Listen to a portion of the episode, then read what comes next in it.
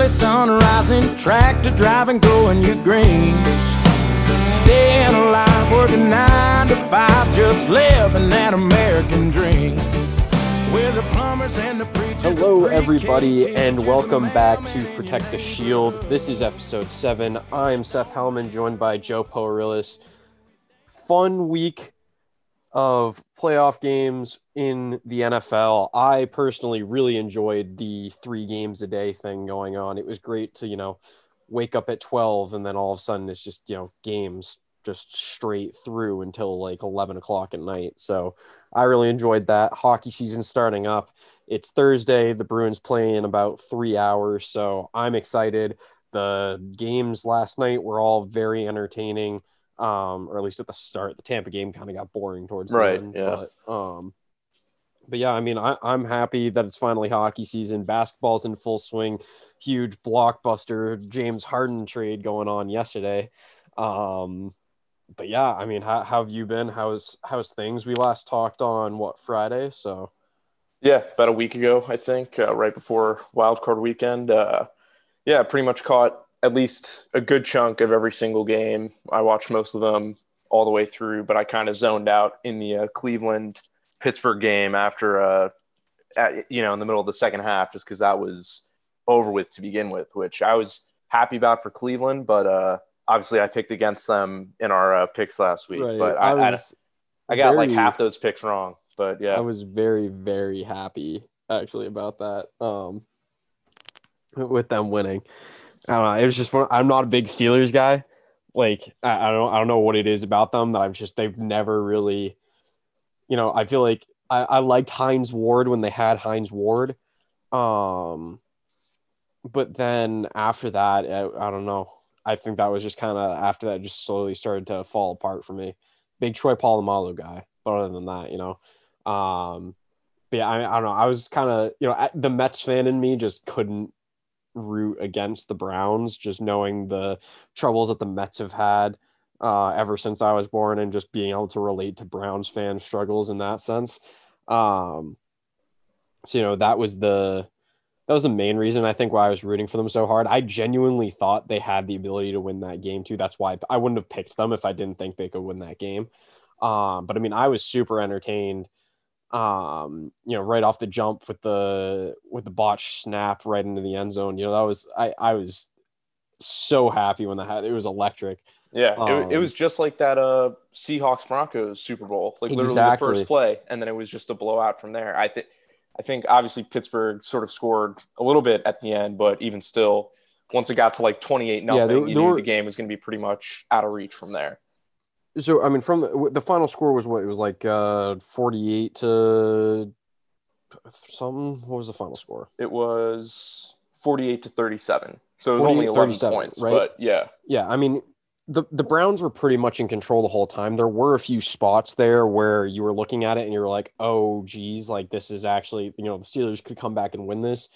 Um, but I mean, just the the Browns defense managed to you know hold up when they needed to, and I was that was what I was really impressed about was how well they did against some of the you know the, I feel like Steelers have a really solid wide receiver core. And I mean, you don't have Denzel Ward, who's arguably their best corner. Um, and just the fact that they were able to shut them down the way that they did, the run game was non existent, virtually non existent for the Steelers. And I mean, it, they just got dominated. The Browns outplayed them. The Browns is the Browns. Um, I have to agree with Claypool a little bit. Like, I don't like they're probably gonna get clapped this week. Like, I I don't think he's in a position to be saying that. Like that's Oh, the other thing that's bothering me about the Steelers is how much they're talking, right? And then Juju's like, "No, I don't regret saying it." I was like, "Dude, no, just say I shouldn't have said it. There's no reason for me to be disrespectful like that. They showed us up. Like, that's it. That's all you got to say." and And it's, like- it's Claypool, you know, even though the Steelers wouldn't have played the Chiefs the next round, I think they would have played the the Bills because yeah, the Chief, the uh, Steelers were the uh, three seed, but it's not like the yeah, Steelers that, would that have would be an interesting. wouldn't have been clapped by the The- Chiefs. Like the uh, the battle between the uh, the fraud teams. That'd be nice. well, yeah, I mean, Roethlisberger having 68 pass attempts for 501 yards, That four touchdowns, unreal. and four interceptions was an all-time stat line. I like there are a bunch of people saying that that, that could have been his last game, but I feel like he said multiple times that he's going to play for. He's got a year left on his years. contract. He said that he he said after the game that he plans on being back, assuming that Pittsburgh will have him. Mhm. Um, but I mean, he I, I don't see why he would retire after that game. The only quarterback that I'm looking at right now is like, yeah, that guy's probably done is Philip Rivers, and then like Brees. People keep saying that Brees is going to retire. I'm kind of like, I don't see it. I I do. I, I think he was about to retire last season, and then uh, he I think he was like persuaded back. Uh, I don't remember exactly where that was, but that I know that was the case. He was really considering it entering last know. year. I mean, I feel like he's got football left to play. Yeah, Uh, maybe. he- uh, he's definitely not you know what he used to be but when i watch him i still say you know that guy i when i watch him i feel like he's got at least two seasons left in him you know like it's not and you know that could be a product of the weapons around him but yeah i just i think that that team right now is best off with Brees um yeah, Yeah. it'll be interesting to uh to see going forward um, the Rams game I thought was a surprise personally. Um, I expected the Seahawks to, you know, I mean, I, I don't want to say that I expected them to blow them out, but I didn't expect it to be like that. Um, I was not surprised to see Jalen Ramsey shut down Metcalf, but other than that, you know, I, I just thought that the Seahawks were, you know, I thought their offense was going to do much better than that, and they they didn't they didn't produce the way that they had to to win that game. Um, I mean, it's just been a total flip in terms of what Pete Carroll has planned for, in terms of the game plan. Like, because earlier in the season, w- Russell Wilson was throwing, you know, for a ton of yards, ton of touchdowns. He looked like the early MVP favorite. Right. And then they started to very slowly transition back into a more run dominated team. And that sort of, I mean, as, as much as I'm a fan of Chris Carson and as much as I think he's underrated, uh, definitely sort of I feel like didn't play to their strengths and sort of took away what uh, Wilson can bring. And he turned the ball over a good amount of times. Uh, in the middle of the season, he had that stretch where he had like I want to say eight ish turnovers in two Yeah, it was a games. So that kind of uh, that may have forced uh, Carroll to sort of sway the decisions. And he did not have a good performance uh, in this playoff game. You know, he he threw the ball 27 times, which isn't you know isn't a little bit, but it's not a ton. And uh, right. Yeah, still only you, you expect him to throw a 35 to 40 in a game. Right. And uh, but even on the flip side, the Rams, the Goff with his finger, he he had nine completions on 19 attempts, and uh, their their real strength was running the ball. Cam Akers took the ball Yeah. 28 times on the ground, 131 yards, touchdown, just completely destroyed Seattle I on mean, the that's ground, and that's the only way they could have done it. I think with basically ever situation. since the ever since Cooks was gone, that's been their identity, right? Like it, they haven't had a solid wide receiver since Brandin Cooks was on that team. When you think Uh, about what do you mean? I mean, Robert like- Woods and Cooper Kupp are both very good receivers. But, but, but when I say like sol, I mean like like star receiver, right? Like Cooper Kupp is not going to take over again. You know, Cooper Kupp might have nine receptions for seventy something yards, but they're all going to be inside slants, right? Like Julian Edelman I, is a I solid. Think Robert Woods is. Uh, I think Robert Woods. I think you're not giving Woods enough is- credit. Woods I don't think he's a in- superstar by any means, but I think he's definitely a clear number one receiver, number one caliber receiver in the NFL. I don't know. I just I I think there are few other teams with solid wide receiver cores that I would say he would actually be the number one. Um, I like I look at Cooper Kupp like a like a Julian Edelman, whereas like Edelman's a great receiver. He'll be in the Patriots Hall of Fame. He very easily could make an argument for you know Pro Football Hall of Fame, but Edelman hasn't been a superstar receiver for years, right? Like he's Well, the what, I don't know. What about Brandin Cooks though? I feel like you're putting Brandin Cooks to a higher degree than Woods Brandon and Kupp. Brandon To a Cooks. significantly higher degree. He's not a oh, when, he was when he was in LA, oh, absolutely. I don't know. What were what he had like do? three straight thousand yard receiving seasons. he wasn't in LA for that long though, right? No, he, he was only that was the streak where it was like he literally played for one team a year for two seasons, yeah. years. So he had a, yeah, he had 1,200 yards uh, and five touchdowns in 2018. And then he played in 14 games last year and had only 500 yards and two touchdowns. And he was a thousand yard receiver again in uh, in Houston this year. So he's a, he's a good receiver, and he was definitely you know, but I think even with uh, you know, even while he was there, and while he may have been the leading receiver, I don't think he was you know on the level of like Julio Jones or Antonio Brown. No, no, no. I'm, not, I'm but- not trying to say that he is. I'm just saying like Brandin Cooks is pretty much always going to be the number one guy on the team that he's on. Like, I mean, you, you Will Fuller kind of had a better season than he did this year, I would say, before he got suspended. So I feel like Will Fuller was definitely felt more like the number one guy. Mm-hmm. Um, and he wasn't going to be the number one over Hopkins, of course, right? Um, but no, my point with it is just like Robert Woods and Cooper Kupp are like they're good receivers, and I don't mean to say that they're bad.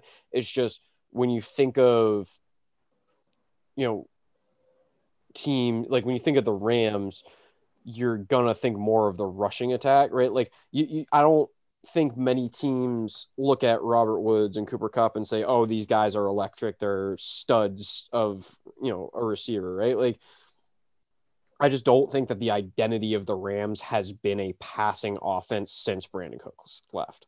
Yeah, I, I, can see that. I think I, I even with Todd Gurley though, even when when Cooks was there, I feel like Todd Gurley was really the lifeblood of that offense. He it really was built around him and Jared Goff. You know, just not turning the ball over a ton of times and being somewhat efficient as a passer, more so than you know strictly on Cooks or just Yeah, the three of them as a whole. fair. So I don't know that uh, that's seems like I don't know. Yeah, they they ran the ball 43 times yesterday and only attempted 25 pass attempts. So that's they really played to their strengths. Mm-hmm. Aaron Donald, he left the game. Did, do you, have you seen anything about what he what his status is uh, for Uh, this week? The notification I got said that he was expected to play. So I mean, I, I unless he was like really debilitated, I doubt. I doubt unless he he'd, had uh, like five cracked ribs, there is no way he's missing this game. Right, and even you know, if, if Matt Stafford can play through however many broken ribs he did this year, I'm sure Aaron Donald, who's much younger and much just better as a and much just such a huge force, even if he's at you know 75, 80 percent, he's going to be better than most of the players on that field. Yeah. So that'll be uh, you know, I don't know. Who we'll see how much that does limit him if he is dealing with uh, pain or is restricted in any way, but. I don't know. They're playing against the Packers. Uh, we'll we'll get to the division round previews in a little bit. That's so the that'll be an interesting matchup because the Packers offensive line is pretty good, but they are missing isn't Bakhtiari out for the year now? yeah, Bakhtiari's out. Yeah, Yeah, and he's a he's a big piece on that on that offensive line. Um but so he, the- he's a tackle, and and uh, Donald's you know obviously an interior lineman, so I right, but they'd it, be it matching depends on well, directly. it depends on how they set up their pass protection, right? Because when you think about it, if Donald set up, you know, um, over the uh, over the guard, it, it that doesn't, you know, they're, they're gonna double him, right? You know, if he, but if he's set up over the guard and they keep the um and they run like a screen, I don't, you know, it depends on where the the play is going, right? You know, that he's gonna have to get doubled. It doesn't necessarily mean that the center is gonna double, right? like the tackle could very easily double and, and you know they, they move him around a lot but uh, you know it's just it, the whole my, saying that is more on, along the lines of when you're missing a guy that big right? So the th- think about it this way right? The guard knows that he's got donald over him or you know off to his left depending on how they're set up you know which gap you know abc gap whatever. He's going to be thinking of the tackle, right? The the guy that they're slotting in, you know, the, the backup guy, right? He's the, you know he has to be aware of what's going on there. I don't know how good that guy is. I'm not an expert on the you know Packers offensive line, right? So his mind is not necessarily going to be fully on Donald, and he's going to be thinking a lot about that end and if he can help him, at, you know, help the tackle against the end at all, right? So that that's just that's what I mean by you know he, he's a big piece on that offensive line, and any time that you're missing someone in any spot, it's going to affect the other. Oh yeah, definitely. And uh, they were the Packers were tr- trying to address that. Uh, they signed uh, Jared Veldheer. He's he was he was gonna be yeah, I didn't even the first was still in the player- the like the first player um, to play for two different teams in the same postseason. because Oh, he played.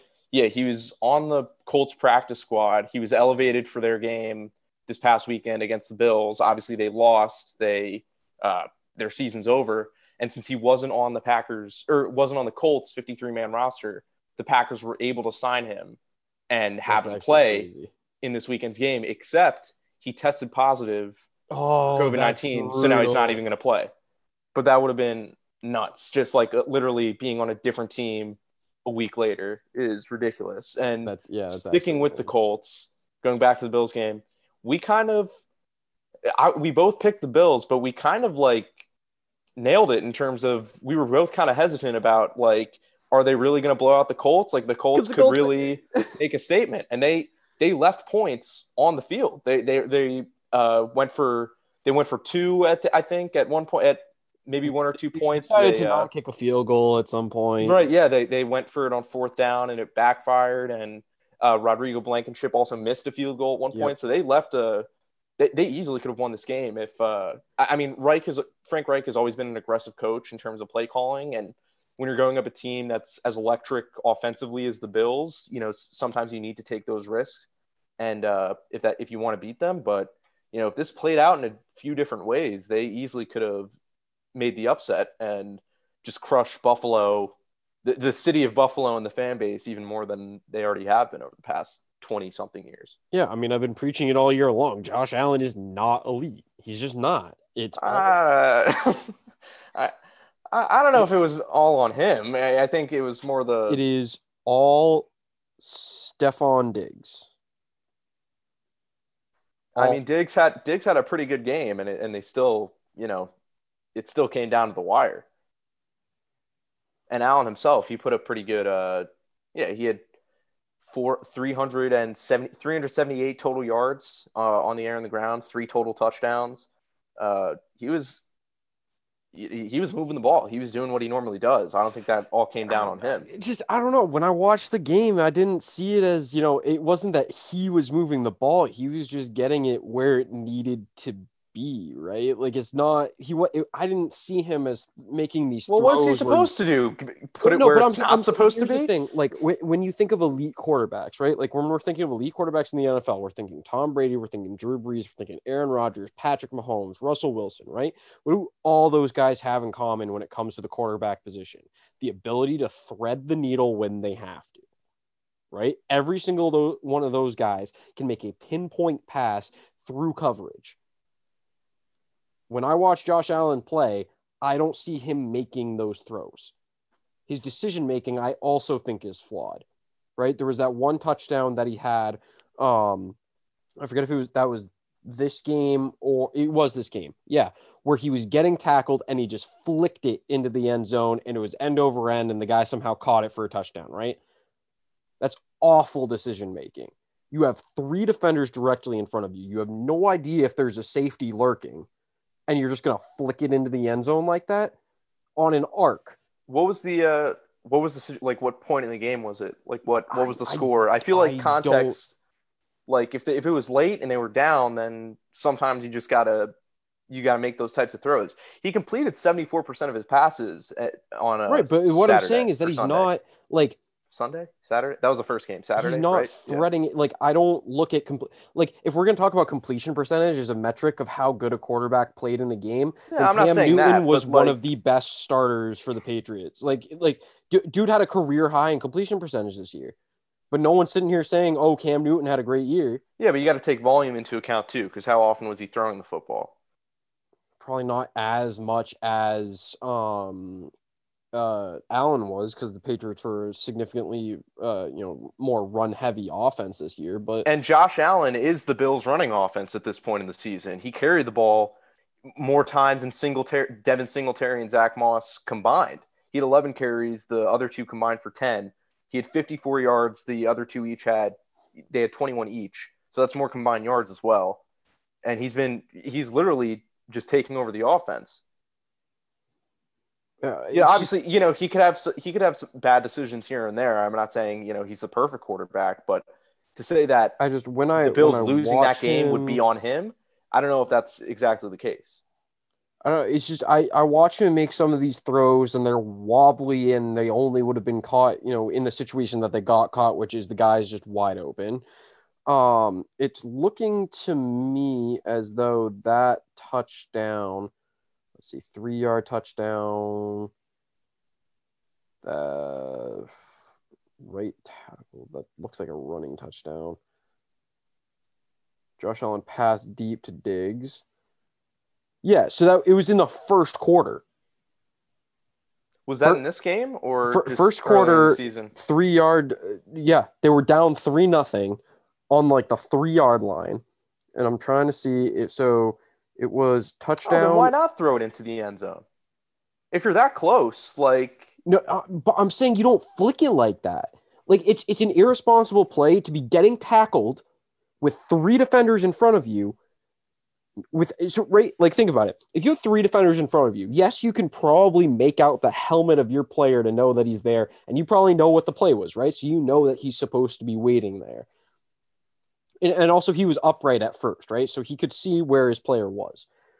But if you're upright and all of a sudden you're getting tackled and there are three defenders in front of you, you cannot see where the safety is.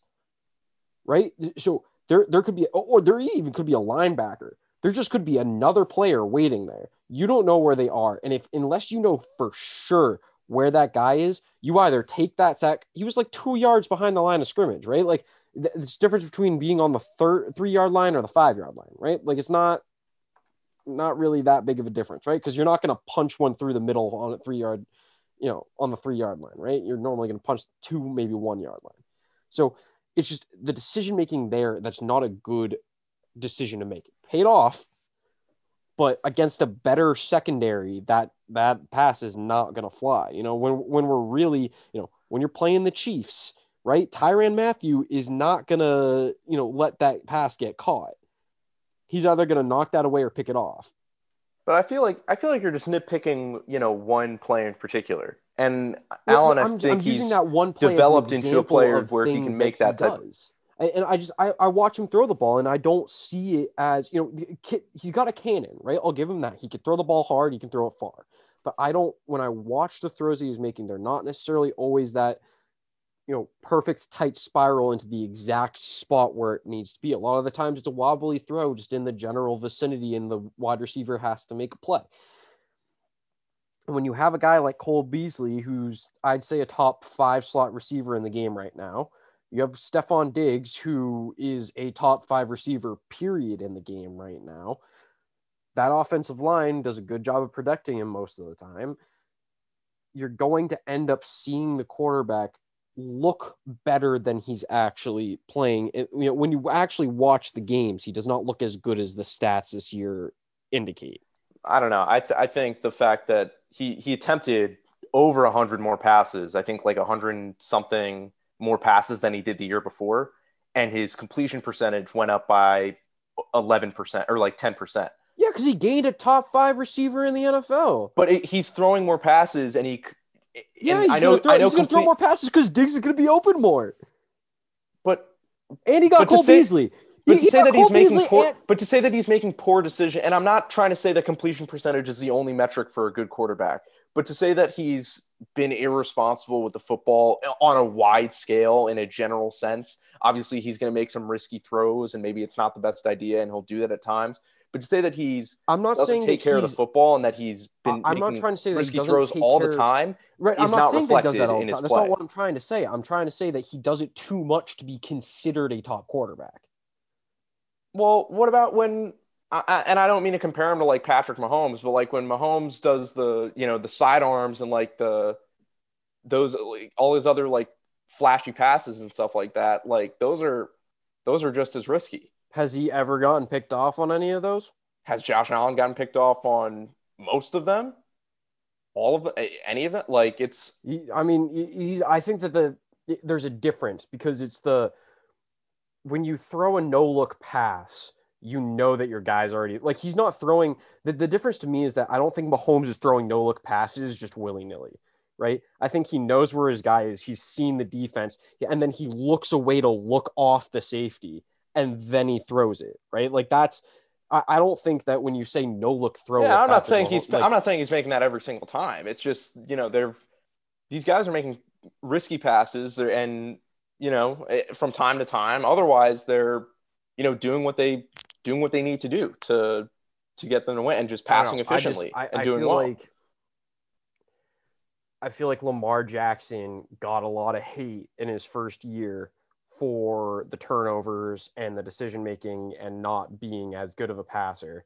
And to me, I don't think that Josh Allen is getting. But is he the turning the ball over? Like that's like he's not turning the ball over at an at an insane rate. His his interception percentage was lowest than it was the lowest of his career, even though it's only been three seasons. But he took a tremendous step this season, just across the board. Right, but that doesn't that doesn't mean like to me it doesn't mean that like not turning the ball over does not mean that you're not making bad decisions. Right? Because I I this is what what I look at on that team. I see Cole Beasley and I see Stefon Diggs. And that's two guys who um I mean Beasley less than Diggs, but like if you make a bad throw, Diggs can make up for it. I I, I think to an extent, sure, but it's I don't. I think obviously you can credit um you, you can credit Diggs for some of that, but I think just Allen progressing as a quarterback has. I think it's a little bit of both. I don't think it's just strictly because Stefon Diggs is there now. I mean, look, I I think he's better. I'm not saying that he's not better than he was last year. I just don't think that he's elite, and I don't think that you know he deserves all of this hype that he's getting. Nah, I I mean, mean, he, he had the second most interceptions of his career this year. so yeah, so that's what 12, 10, and 9. Or 12, 9, 10, if you if you want to go sequentially. That's not like he's played three seasons. To say it's the sec, like the second most is uh in in a in a range Right, of so where it's you're three averaging interceptions. like you don't want like he's averaging more than ten interceptions a year. I mean, I don't, what what's what is interesting, and not to not to say it's a direct comparison, and going back to Mahomes again, but I did see this uh, pretty interesting stat that he had 16 dropped interceptions this year. Like he threw 16 Oh yeah, passes. Mahomes, Mahomes this year had more dropped interceptions than anybody has ever had since they started counting the stat. Yeah, I mean that's uh Just say what you will about that, right? I'm not trying to say that Patrick Mahomes is, you know, that's not the argument I'm trying to make here. I'm not trying to say anything about Patrick Mahomes. I have never said anything about Patrick Mahomes because I haven't watched him play enough to actually make that, you know. I think I've seen Josh Allen play enough to say, you know, in the games that I've seen him play, I don't know that he's really been all that amazing. mm, I mean I guess I guess we'll agree to that. I, I again I don't think he's like the I'm not saying he's the best quarterback or anything, but I think with what he's done this season, he's definitely deserved the praise and recognition that he's getting and the respect that he's getting as a quarterback.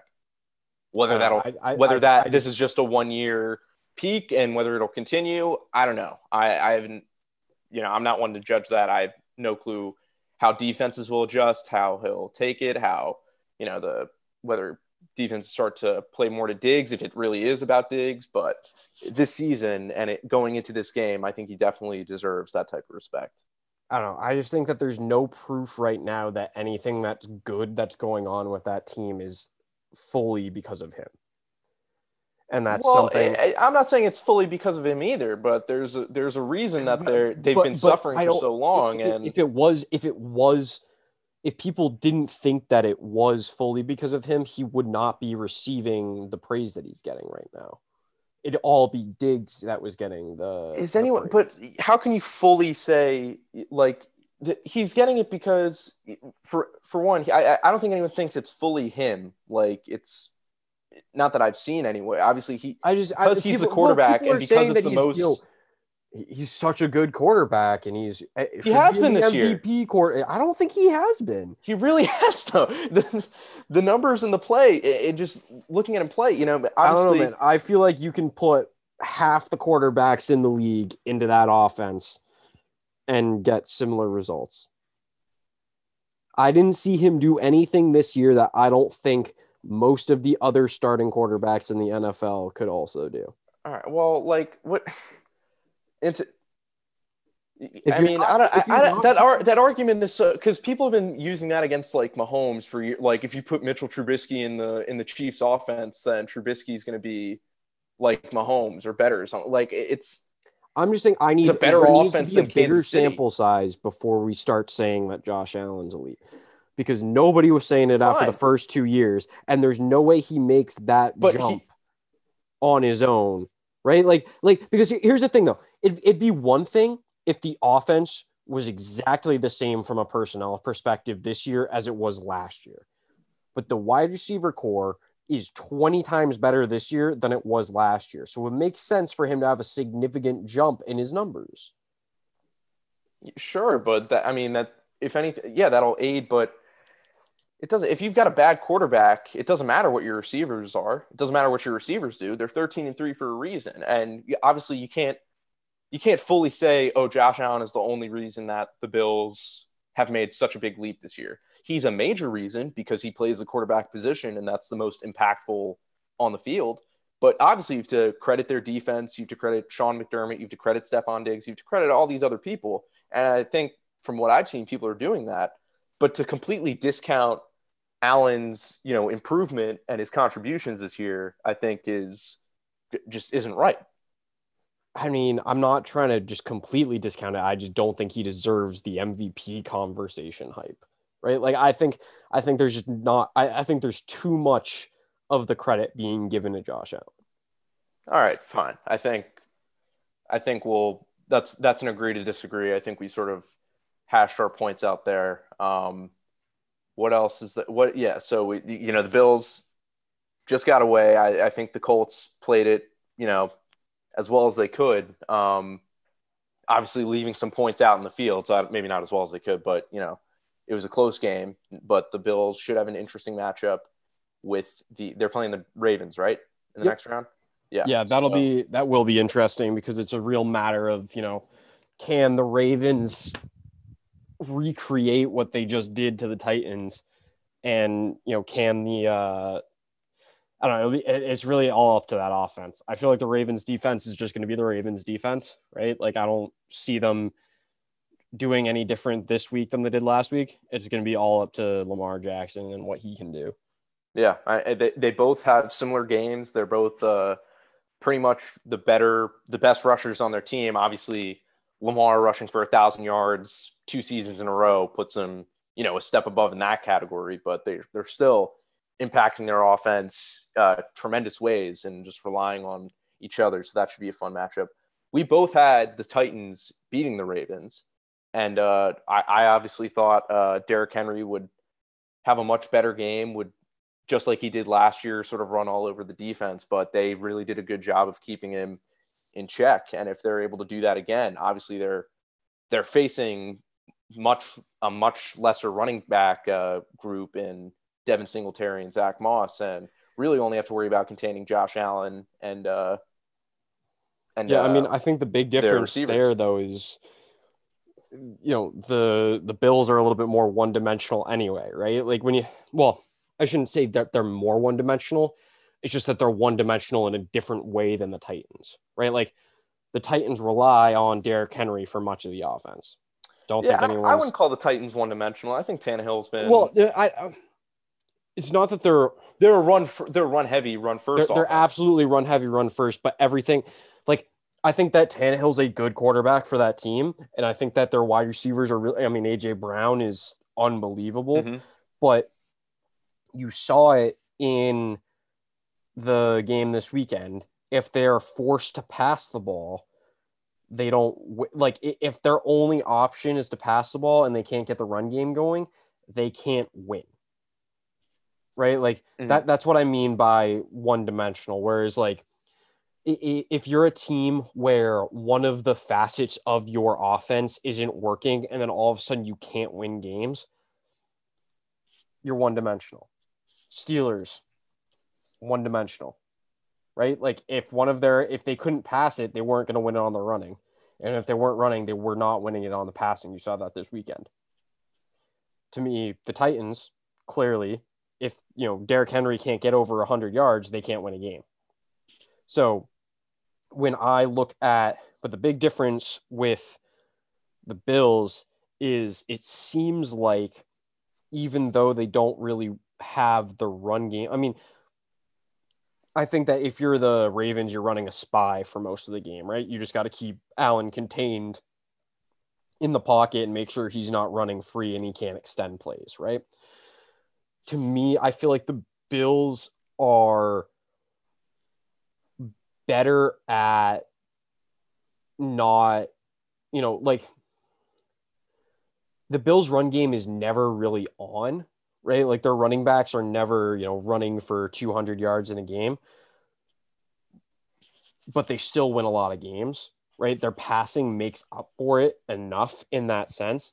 Um, so I feel like I feel like the Ravens are going to have their hands full, right? That that that's to me the big difference between the Titans and the Bills is yes, the Bills are, you know, one dimensional in the sense that their quarterback is the main part of the offense, and if you know from both rushing and passing standpoint. Um, but I, I just I think that the Bills have them are much better suited to oh we can't run the ball all right we'll just pass it on you. Um, it remains to be seen what would happen if a team fully shut down their passing attack. That's something that hasn't happened yet. Um, so you know who knows? I don't know that the Ravens have the personnel to do that. Yeah, and I think uh, looking at the offense too, even though Lamar has been, you know, electric, and I'm not. I, I, would like to say, you know, it, he won this game, or he helped the, he helped the Ravens win this game. It was his first playoff victory. Like, good for him. But you know, people automatically saying like, "Oh, he can't win in the playoffs." Like that narrative is out the window. You can't like you can't like just say that after one playoff victory in the wild. Yeah, I mean, and I'm not saying he can't be a winning quarterback in the playoffs. I, you know, obviously that remains to be proven. But to say, but to say just one playoff victory is it completely flips the narrative around is ridiculous. You know, if he if he wins this game, if he gets the AFC Championship and it's close, and you know maybe they they lose if the you know if the Chiefs are there and it's a close game, then yeah, sure you can start talking about it. But one game, one win, you know, isn't like I, I don't I don't see how that alone flips the narrative. How many like Tony Romo with the Cowboys, he was you know not viewed as a winning quarterback in the playoffs. He still won at least two or three playoff games, I think, in his entire career just one or two games or two wins doesn't mean anything. It's about getting deep into the playoffs that matters for that. So that's yeah, one thing I, mean, I about that. But well, I mean, Romo won more than you know two or three, right? I mean, no, did, no, he didn't. No. Really? Wait, let me. Like it. When was his last season? 2015, because Dak took over in 2016. So. I, uh, he he finished two and four in the postseason. Really? Wow! Yeah. I can't believe he only two played six postseason games. Because they never made it far. Like, like I don't get what the it. I don't. I just. I feel like. I feel like Dallas is. You know. I don't. I don't know how. The has anyone won? He never advanced beyond the divisional round, and I don't mean to like you know put this on Tony Romo, but like no, no yeah, no. I'm just. I I feel like not to say that Dallas has been great over the past 20 years, but I feel like in my lifetime, I don't know that anyone's won the NFC East more than they have. But clearly, if they only that, made it that to division, playoff games, then that's not accurate. Yeah, that division flips. Uh, literally, there hasn't been a repeat division winner since like yeah. 2003 or 2004. So that one, right? Yeah, that division, you know, completely flips around. And even still, they they've never been you know, 2016 was the closest they were to, you know, actually contending for anything, despite what everyone I mean, in their fan base says. It, so that's all I'm saying. Sure, but I don't. that that still wasn't a Super Bowl team. From like no, it, I know, wasn't. I I I don't even remember that play. I remember that play happening. I don't remember like I've not seen the visual for it in a while, so I don't. I don't really have a firm stance on that. I'm just glad that they didn't. I, I saw it the other day personally. because it was it was the however many year anniversary from the catch like mm. last weekend and I was watching it I was like how the hell was that not a catch like I was watching I was like really like we didn't we, we didn't give that one to him um that I mean that was a it didn't didn't something happen with uh like Calvin Johnson like a couple years before I have no like idea. a year or two after or before or something like that and it was ruled a no catch, and the Cowboys benefited benefited from it. Oh, I had no idea. All I know is that when I watched that Dez play, I think he caught it. And you know, for all I know, that Calvin Johnson play Calvin Johnson. Like I'm not saying that to be a like I'm not biased towards the Cowboys. I'm just saying when I watched that play, I think that was a catch. Um, but yeah, you know, it, it's to me when with, with the Lamar Jackson winning in the playoffs conversation, I don't like he shouldn't really get the credit for that win.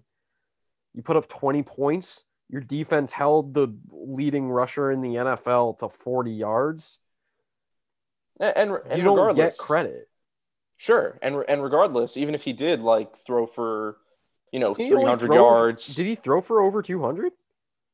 no, but uh, he rushed for a good amount, if I He, remember. he rushed for like 167 or 147 or something. which is like that. nuts. But Yeah, like, no, like not to take and away I'm not from giving. that. Yeah, It's yeah. just- No, I agree with you. I agree that the defense obviously played a much bigger role. He, he Yeah. rushed for 136 yards and a touchdown, which is still ridiculous. But uh, my point is like whether he was incredible or whether you know he played like he did last week. It was it was yeah, a good one, game. one game is not proof enough. To, Exactly. Now, if he had thrown for 400 yards, rushed for 100, had three or four passing touchdowns, I would say, okay, he won that game. We can stop saying, you know, Lamar can't win playoff games. But he didn't put together a performance where I sat there and said, oh, Lamar Jackson won this game.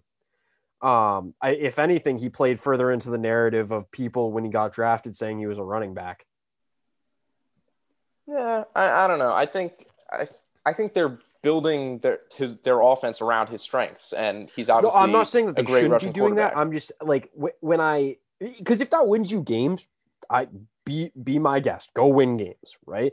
I just I don't think that we can say that Lamar Jackson's the one that won them that game when they only put up 20 points and he didn't even break 200 yards passing. Like did, did Yeah. he even break 200 yards passing? No, he didn't. And, Yeah, I, that- and obviously, you know, I've been bringing up Josh Allen's completion percentage and whatnot, but obviously, stats don't don't always tell the whole story.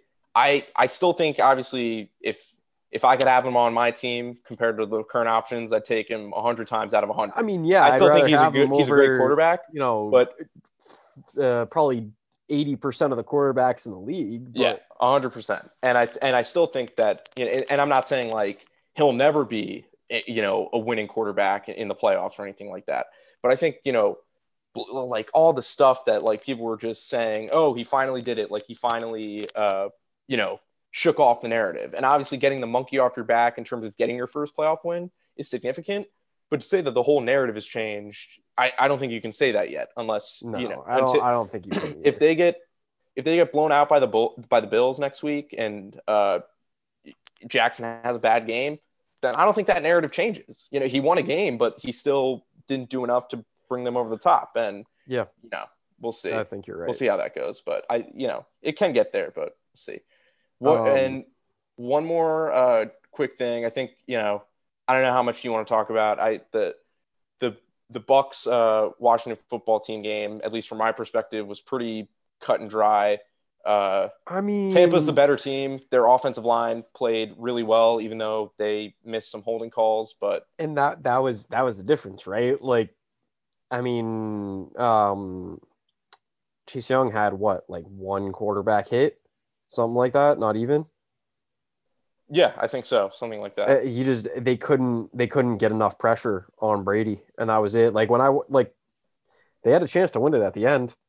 If They they, you know, if I they ended up getting you know two three sacks in that game, that's a, that's a that's a different game. They they, They- easily the could have team won. did have that. three sacks, I think, at least. Um, it's just their the Bucks offensive line um, just just won that battle. They they've been Yeah, protecting they Brady did. all, all year long. Um, I think the I think the whole like media thing where like Chase Young was calling out Tom Brady was completely overblown. I Oh my god, the- yeah. I think the you know I feel like that was more just excitement to play in that game and the excitement. to- Absolutely. it wasn't. It, I don't. And people saw it as like a disrespect thing. I don't like it. I didn't get Dude, that at I all. That's just not who I don't he know is. who started the the he's chirping Tom Brady thing.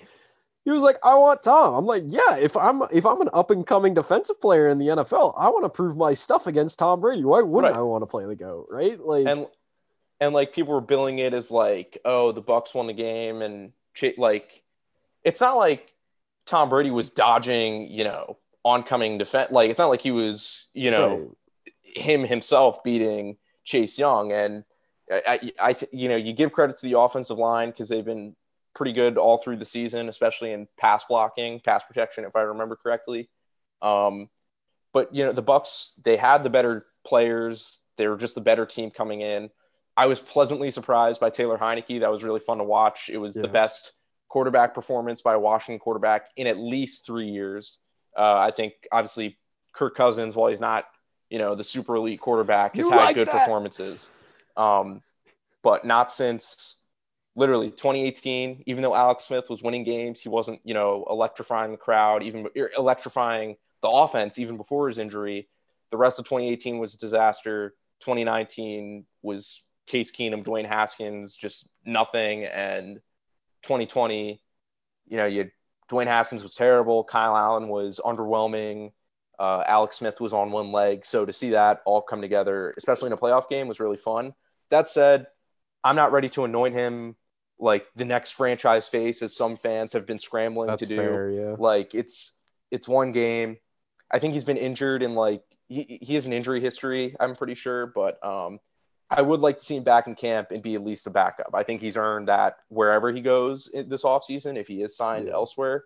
I think he'll be a I think he he pretty much earned himself a backup position for the next five to ten years, if you know, depending how things roll, which I mean, good I think him. he's earned himself a, a quarterback competition somewhere. Sure. right? Like he Sure. can easily, you know, compete. I'm all for having him compete in camp. It's just you know if another team throws like throws him a three million dollar deal and like a, or no, like a three year deal for I, I don't know I, I don't I don't know the whole money amount, but like if it's a it's, if it's a like significant 15 amount, a year. Yeah. You're yeah, paying like it- yeah, exactly. If it's like 15 a year, I'm not like I don't want them to get into a bidding war with anybody just Right. just for that. As as great as he was, if we can get him back for like a cheap backup level type of deal, then I'm all for it, and he can compete and do whatever. But people got blown away with that. But I'm I don't know if if they can somehow nail down the quarterback position in one way or another, uh, it's going to be they're going to be pretty good next year. So I'm looking forward to that and hopeful that they'll do something about it. Um, and then I think the have we been through? We didn't get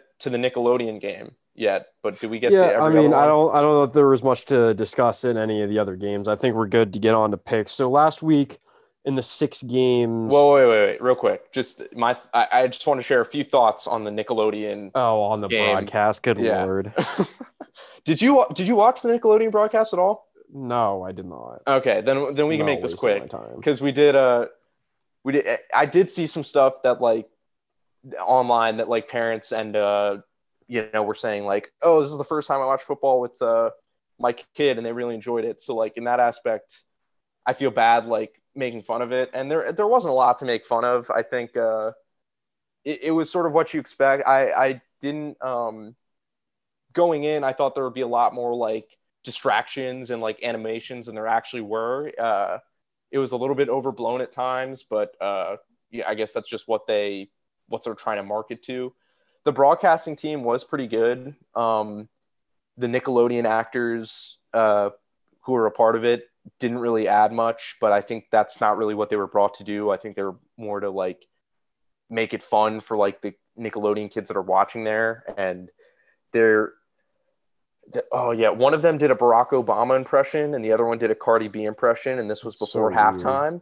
So it was just I don't know. It, that was just uh, something. And I don't know if you heard about Young Sheldon explaining the penalties.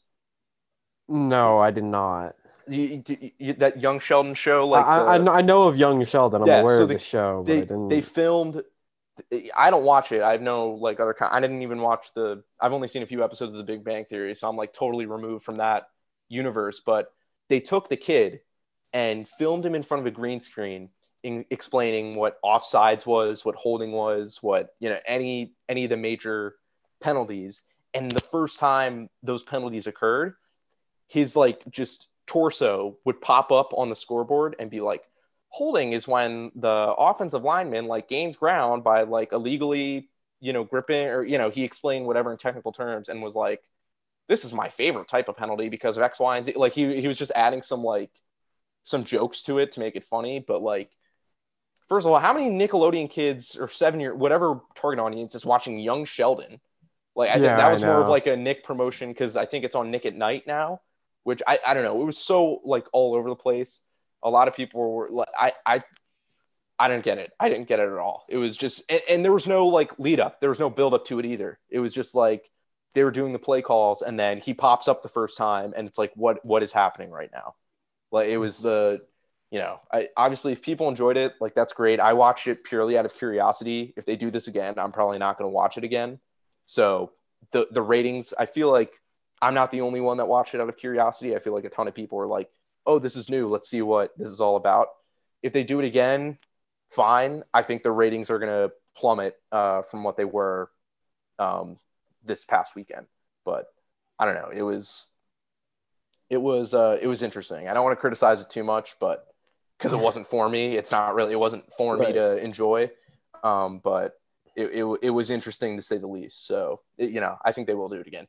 Mitch Yeah. Trub- Mitchell Trubisky winning the MVP, Oh, that was so. Nickelodeon Valuable What Player. the heck was that? The fact why they le- the, I don't know why they left it to fan voting because then you're just welcoming like a troll job, and I don't even know what uh he he had worse stats. He had worse passing stats than Lamar. I'm pretty sure, and yeah, well, Lamar ran for 100 yards. Trubisky did not. So um, that was that was interesting. Uh, but yeah, that's that's all I'll say about that. We can get into uh, yeah. picks So for this I believe we tied last week. We both picked Buffalo. Um, you picked the Rams, or do we both? pick- no, I, I I picked the Seahawks. Oh, okay. I- so I we did. both picked Seattle. Both Yeah. picked Tampa. Both picked uh, Tennessee. yes. Both picked New Orleans, and then I picked Cleveland. You picked Pittsburgh. So I am actually up one. Yes. Um, so I've got four wins. Uh, I'm four and two. You are three and three. Um, we will start with the uh, Saturday games. So first game on the schedule is Rams against Green Bay. Um, I mean, I I feel like Green Bay's got this one. I don't think that it'll be you know, I, I I mean it'll probably be competitive in a sense, but um Whitworth is questionable, Donald's questionable, Kupp's questionable, uh, linebacker Justin Lawler is on injured reserve, and then uh, Ahmad Brooks is suspended. Marcedes Lewis is questionable. Wagner is questionable. On he's a tackle, and then Bakhtiari, of course, is out. Um, so I feel like the injury game definitely leans towards the Packers. Like I feel like they're better off on that side. I don't think that the Rams can, you know, unless Jared Goff is full strength with that thumb, I don't think the Rams can keep up. So I feel like the Packers have this one. Yeah, I'm I'm the same. Uh, they're you know top seed in the NFC. Obviously, seeding isn't everything, but they're they've proven they're the better team this season. Um, Aaron Rodgers is just balling out. There's it's going to be hard to beat that, uh, especially if your top defensive player is limited. Obviously, Jalen Ramsey versus Davante Adams is going to be a really intriguing matchup Yes. because they've both been arguably the best at their respective position this season. I think you could make you could easily make the case for either of them if they're not the outright uh, favorites for that. Just in terms of how Jalen Ramsey's been shutting down opposing wide receivers all throughout the season. So if they keep him on him, that'll be a really interesting matchup, which could help determine the the outcome. Because if he's able to lock down Davante Adams, there aren't many other reliable targets to throw to. But even still, uh, Aaron Rodgers, Aaron Rodgers, I uh, yeah, that's that's the individual matchup I'm most intrigued by. I think this entire weekend, um, just in terms of like on the field, directly head to head, because obviously quarterback matchups are one thing, but it's you know the quarterback against the defense and the quarterback against the defense. So like in terms of one on one, literally head to head matchups, that's the one I'm looking forward to the most. Um, but I still think, uh, yeah, Green Bay's got this one. So Yeah, Green Bay has been picked by 75% of the people in the CBS playoff pick 'em. So, yep, I think that's the pretty much uh, general consensus. Uh, next game is Baltimore and Buffalo. Uh, I got Buffalo. I feel like their defense is good enough to at least limit the production of uh, the Ravens offense. I kind of feel like Buffalo's defense is better than Tennessee's. Um, and so I just I and I think that Buffalo's offense is better than Tennessee's offense, especially you know when you know if they scored 13 points with Derrick Henry rushing for 40 yards, I feel like Josh Allen can probably get you know at least 40 on the board. So yeah, yeah, yeah. Uh, they, obviously that the game last weekend was a bit of a close call um, in terms of the Bills and uh, the Colts game, but um, yeah, this one that this one's tough to call. I think. I think the Ravens, as much as I keep on saying, like Lamar's not hasn't proven anything in his playoff narrative, or hasn't proved as much in his playoff narrative as uh, other people are saying. Um, it's still like they're probably the most alike quarterbacks, just in terms of their dual threat running ability and passing ability, just being the most legit two way running backs in the league. Obviously, I'd give Lamar a significant edge in the running category, and I'd give Allen you know the edge in the passing game. Um, but yeah, I, I agree. I, I'm gonna go with the Bills. I think they've really made a strong run. Um, and pretty much for all the points you just listed, I think their defense is stronger. And I think after playing it so close to the Colts, I think they're going to come out, you know, even more intense, even more on fire um, after that close call uh, last weekend. So I'm going to go with the uh, Bills. Yeah, both these teams are on five game win streaks.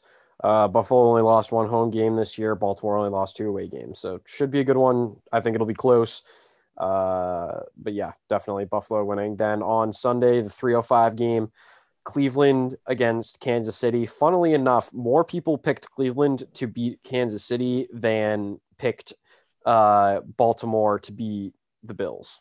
So keep that one in mind. That's hmm. funny. I don't think that's going to affect either one of our picks in this game. Yeah. Um, I just think that's a really funny thing to look at and be like, yeah, you know, wow. That, that's probably just a lot of people who are kind of riding the, you know, the the Browns train. I think Kansas City pulls this one off. Um, you know, I I don't think it'll be a blowout. Honestly, I I mean, assuming Denzel Ward is back, assuming Stefanski's back on the sideline, I think that the the Browns should be able to you know keep it close. Um, and when I say close, I mean 14 or less. I would consider to be close. Anytime it's less than a two score game, I consider that to be close. Um, so I mean, I, would say it's probably going to be like a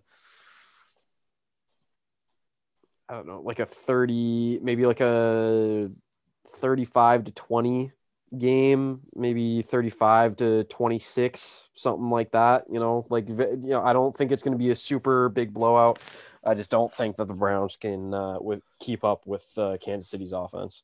Yeah, and obviously they're getting they are getting Stefanski back. Uh, they are getting, are I think they're getting most of their players back that were out this weekend, so that'll definitely help yeah. them. But even in that case, uh, Kansas City's Kansas City. I they've I you know, Mahomes has not the played. Chiefs is the Chiefs. Yeah, exactly. The uh, Mahomes he hasn't played in two weeks. He sat out week 17, and obviously didn't play last weekend. So I don't know. If, I, am not too concerned about that. I think uh, it'll be interesting.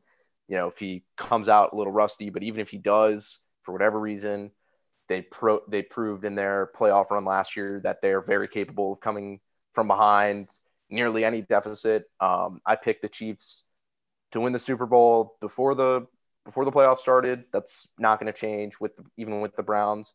Uh, Mahomes is not going to throw the ball to them four times in this game, uh, like Big Ben did, and I'd be very shocked if the Chief center snaps the ball behind Mahomes' head on the first offensive play of the game. Uh, I think what the Browns did is, you know, to be respected. I think they've definitely turned a corner, something to build off of going forward. Uh, but it's going to be pretty difficult to go against the uh, Chiefs there. So I'm easily going with the Chiefs here. Last game on the schedule, 6:40 on Sunday. This is the most interesting game, I think. I think this is going to be far and away the best one to watch. Um, far and away the most competitive. Whether or not that means high scoring or low scoring, couldn't tell you because who the heck knows. Um, but if there's anything the last 20 years have taught me, it's you don't bet against Tom. So I'm picking Tampa here. I don't even know that they're going to win this game. I just can't, on principle, ever pick against Tom Brady in a playoff game. It's just, I it it's just feels stupid to me. Yeah, I uh, I'm really torn both ways because uh, last week uh, when we gave when we you know quickly gave our Super Bowl picks, I had the Saints against the Chiefs. Um, but then I remembered after the fact that the Saints beat the Bucks twice this year, and I don't know. I don't don't want to beat call. Tom Brady three times in a year. You don't beat you don't beat anybody three times in a year. The the, the I don't know when that's. Well, I mean, I don't know, happened. man. I feel like I feel like if the Chiefs played the Washington football team twice in a year, but they're not okay. It's it, the the point is that division rivals are the only Yeah. team are the only times you can play a team uh, three times in a year, right? and those games are more up in the air to begin with. Um, obviously, the Saints were able to handle. They, both teams are coming off pretty weak playoff opponent, at least relatively speaking, weak uh, playoff opponents from the previous week. Yeah, I mean, let's Um, not forget that New Orleans basically won twenty-one to three, right? It was the last second touchdown. Yeah, no, yeah. so- That, so they're, it's it's going to be an interesting one. I'm, man, this this one I'm really, I'm really struggling with. Uh, but, mm, you know what? Just to just to make it interesting, and just to just so I have a shot at potentially tying things up in the picks uh, round. Um, I'm gonna I'm gonna go with the Saints here and stick with my gut of them meeting in the Super Bowl. I wouldn't be shocked at all if, the, if Tampa wins. Obviously, you know we've spoken about beating Brady three times, beating anybody three times. Um, so at risk of falling even further behind in this picks matchup, I'm gonna just roll the dice and try to make it a little bit different and uh, opt with the Saints this time. But man, I So we're gonna not we're feel gonna good about betting against Brady, but we'll we'll see. we're gonna check in once again here. So are you keeping your? So I believe my Super Bowl prediction was Packers Chiefs, and you were Saints Chiefs, right? That, Yeah, that was the two. since I have Saints winning, then yeah, I'm gonna go. So, so you're Saints Chiefs, keeping so- your prediction the same. Okay. Yes, I'm gonna I'm gonna go with my gut there. But man, I also that's gonna am be tough. currently standing pat um, on my prediction. So both of us are still alive in that. We're super competitive in this. Hope you enjoyed this episode. Hope you enjoy yourself some hockey.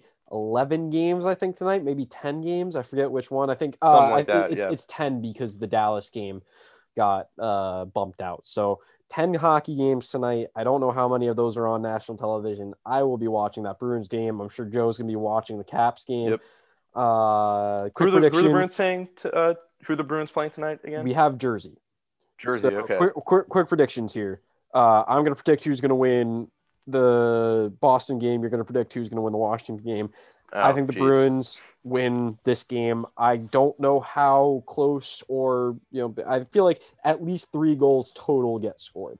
So I'm going to say like three to one Bruins with the empty netter. Yeah, I did not. I did not think too closely about the uh, this game coming in, uh, but I'm I'm just gonna go with the Caps tonight. I think it's gonna be the first look at first real look at Taylor Hall and Jack Eichel, so that's a little bit of a scary thought Yeah, uh, going in.